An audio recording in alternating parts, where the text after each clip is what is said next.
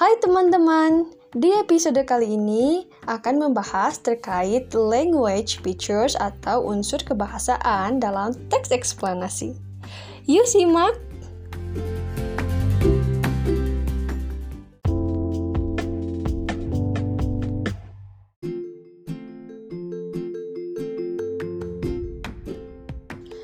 Unsur kebahasaan atau language features dalam teks eksplanasi ada lima.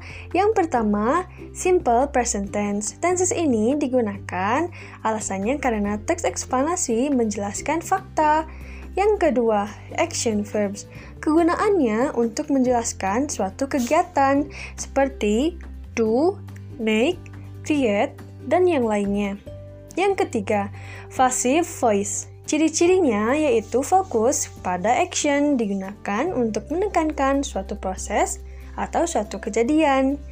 Yang keempat, conjunction digunakan untuk menghubungkan kalimat agar coherence atau nyambung satu dengan yang lainnya, seperti then, next, finally, and, but, moreover, dan yang lainnya.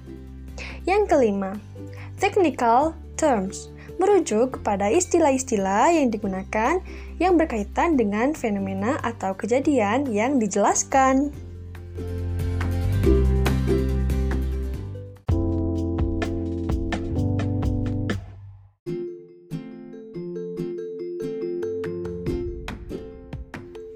Setelah teman-teman dapat memahami apa saja unsur kebahasaan dalam teks eksplanasi, Diharapkan teman-teman dapat menuliskan atau menyusun kalimat dengan benar saat membuat teks eksplanasi.